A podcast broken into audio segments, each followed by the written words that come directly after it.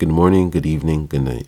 This is the BSL podcast presented to you by the one and only Vindad. And today I'm going to talk to you about producing and consuming. Producing is whichever things you work on. So for me, clothing line, podcasts, music, and whichever else comes with that. All the other things I don't have on Instagram or etc. And then consuming is just the TV, sitting around, chilling with your friends or doing whichever. But I'm learning right now the balance between both, because as I'm producing, I don't want it to feel like a chore or a job. I still want it to feel like play and enjoyable. And I still want to bring my family and friends along with the journey with me, and create more memories and not just have this dull lifestyle.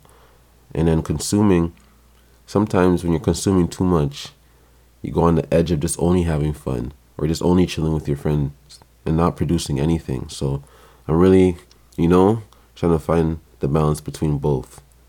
And sometimes obviously you have to overproduce because what you have created provides you those opportunities and you have to live up to them and get them completed, which is perfectly fine. You know what I mean? But still find a way to find peace and play within producing. You know what I mean?